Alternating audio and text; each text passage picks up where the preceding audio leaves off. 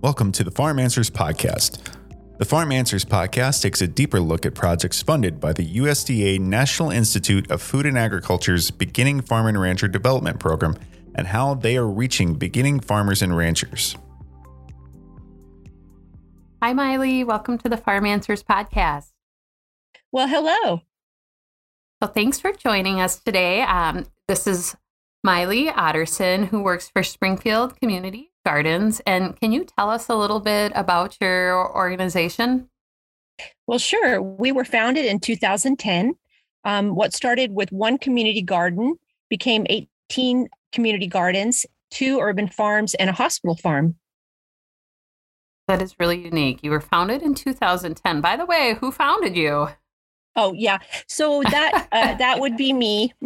Good work. Yeah. Thank you. Look at this. Like your little baby has grown quite rapidly. We're going to talk a lot about that hospital farm too, because that's something prior to this, I had never heard of. Can you tell me about the project you received funding for? Like, why was it needed in your area, or maybe even why was it necessary? Yes, absolutely. So I'm from Springfield, Missouri, the heart of the Ozarks. And the Ozarks has a long history of small farms and very sustainable farming methods. But over the course of the 80s and different policy that came down to us, we kind of became large, trying to compete with large farms. And we really lost our heritage and our knowledge of small farming, small sustainable farming.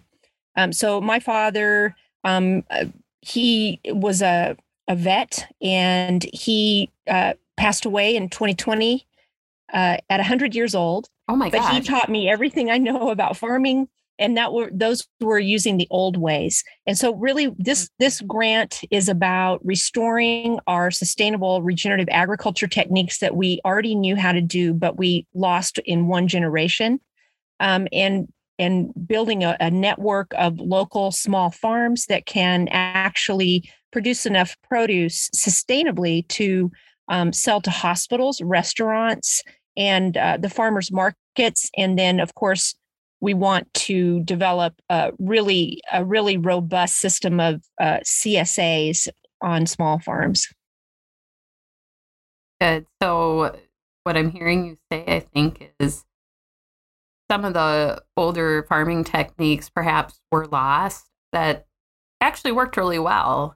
And so your group set out to bring some of those back while also providing fresh food for the area. Yes, absolutely.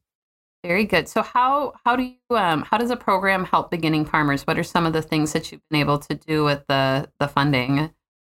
Well, sure. So our farming model is a little different than some of the other projects. We actually employ our farmer apprentices. They receive a living wage and health benefits. And we teach them how to farm sustainably, regeneratively on our farms. They also will go out for field days and help with technical assistance and create wonderful long relationships with other farmers in the area who are doing the same thing. And so essentially we have a farmer apprenticeship program that pays the farmer, and we actually use the hospital has 12,000 employees, and they all want a CSA box. It is very popular and always sold out. And so we're using the hospital as a champion stakeholder to help support our farm incubator.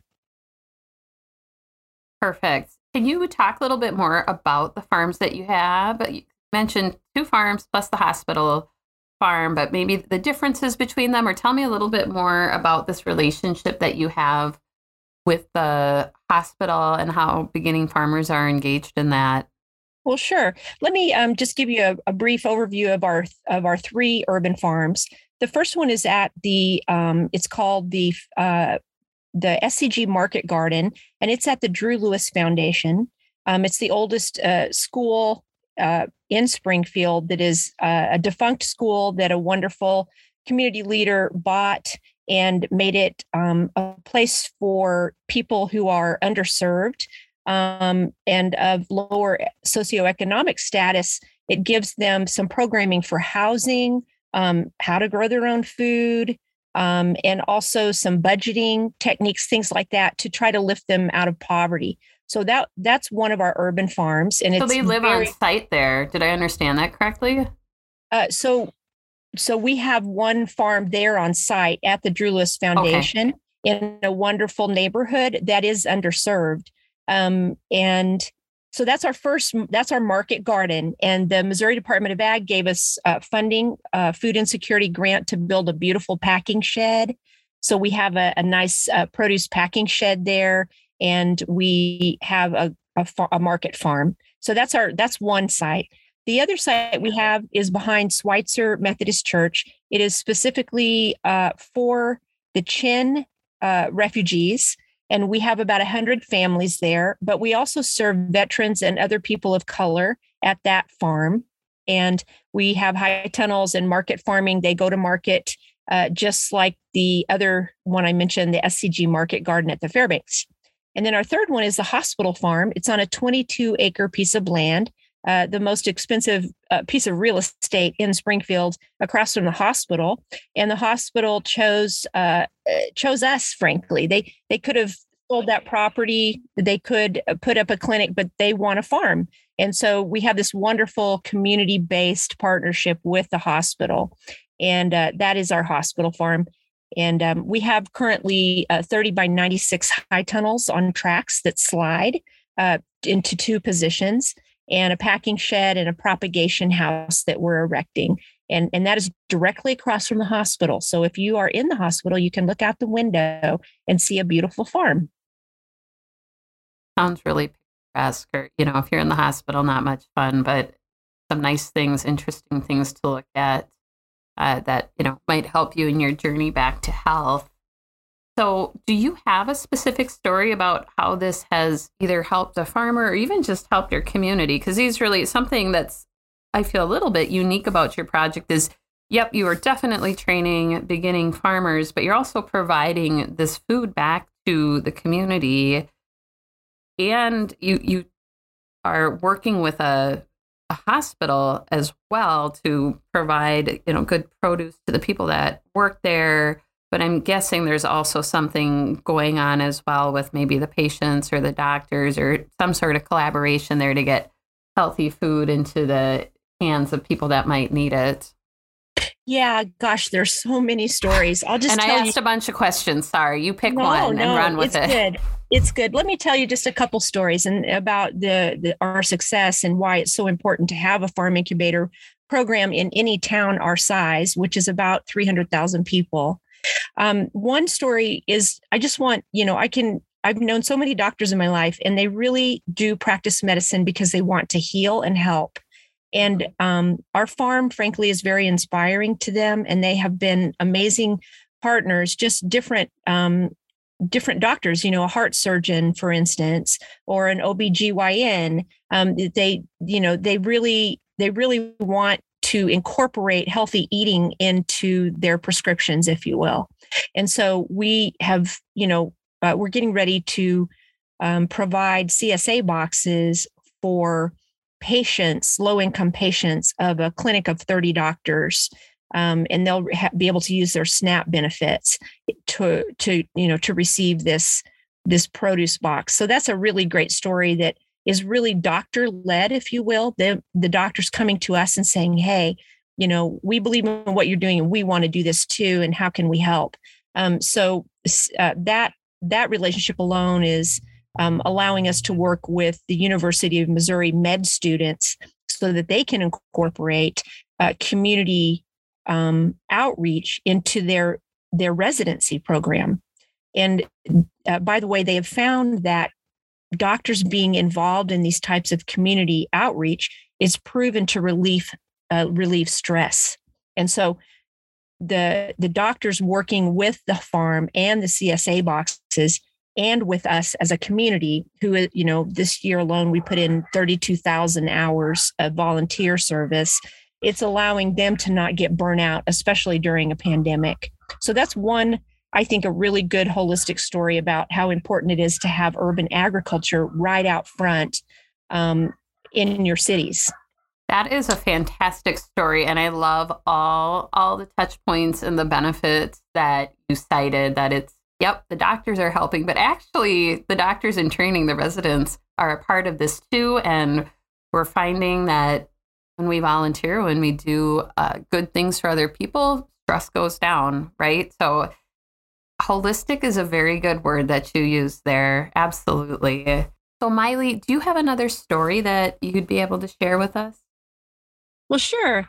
I think one of the more successful things that we are doing is developing trust with new farmers. And they are coming to us as a source of knowledge. And an example of that is we have some young women farmers who have high tunnels, and they want to what we call skin a high tunnel. And so we are able to bring our staff over and to help them and have a farm day where they develop really important longstanding relationships, but they're also able to give that technical support that they have learned on our farms and share that with other farmers. And so really you have exponential results and outcomes of the activities in our program, because we're also, train the trainer, if you will. We're teaching others so that they can teach and share. I imagine you could go on all day with stories about your program. Yeah, just about every week we have something really great happen. That's for sure. We have our challenges, but we also consistently are reminded of the good that we're doing with the project. I think that's awesome. So how, if I'm a beginning farmer, how do I engage with your program? Sure. You go to springfieldcommunitygardens.org, and we have a farm incubator program tab, and you just pop on that and it says, do you want to become a farmer? Do you want to learn more about our farm incubator? And then we'll get back with you within 24 hours and get you set up. We have over 70 workshops a year online, and they are free. So we not only reach out to farmers who are actually farmers on our farm that are paid a living wage, but we also have these workshops that give great technical assistance and give young farmers and new farmers the opportunity to meet our USDA agents, like with the NRCS or the Farm Service Agency, or with MU Extension. So we're really, it's about one-on-one relationships and really connecting people. So springfieldcommunitygardens.org, and that will get you set up. Springfieldcommunitygardens.org, 70 free workshops, learn how to navigate the USDA programs, extension, get connection. That's a great message. And what is next for your program? How do you continue to help beginning farmers? You've already done so much. I'm like in awe at all the touch points that you have in this very large community. So moving forward, the BFRDP program and that infusion of money was an absolute success for us. It raised awareness in our community of the need for new farmers and technical assistance and training. But also it reminded us of our heritage and who we are and where we come from, and something that we can be proud of. So I think moving forward, what we have found is that, and certainly Secretary Vilsack knows this as well, but in order to have sustainable food systems, we need to have infrastructure that supports those local sustainable food systems. So for instance, we need more packing sheds. We need more people who know how to lay irrigation. We need better compost and access to better soil. We need to strengthen the relationships between the Extension Service, the USDA, our stakeholders such as the hospitals and the schools, the restaurants. And so we're going to certainly continue that mission with our organization beyond the length of this grant. But I just want to really encourage everyone nationwide, please build the infrastructure. Architects, get involved. Engineers, get involved. Just anyone that can help make a farmer successful, get involved, and then we can really transform our food system. It's a great vision, and it sounds like you're going to be busy for a few more years, Maile. Yeah, I hope so. I have no doubt. So you shared your website, which was springfieldcommunitygardens.org. Do you have any social media handles that you'd like to share, places people can get in touch with you? Well, sure. So we have a Facebook page, Springfield Community Gardens. As you know, there are a lot of Springfields in the United States, so you'll have to look for the one in Springfield, Missouri. But we do have a Facebook page there, and then Instagram as well, Springfield Community Gardens. Perfect. Well, thank you so much for joining us today and making some time to be on our podcast. Thank you, and it's a pleasure to meet you. Thank you for listening to the Farm Answers podcast. This episode was hosted by Betty Berning, produced by Curtis Monken and Jeff Reisdorfer. Listen and subscribe to the Farm Answers podcast on Apple Podcasts, Spotify, and all other major streaming platforms. Tell your smart device to play the Farm Answers podcast. To learn more about this USDA NIFA BFRDP project and other projects, visit farmanswers.org. The Farm Answers podcast and farmanswers.org are funded by the United States Department of Agriculture, National Institute of Food and Agriculture, and are a product of the Center for Farm Financial Management at the University of Minnesota.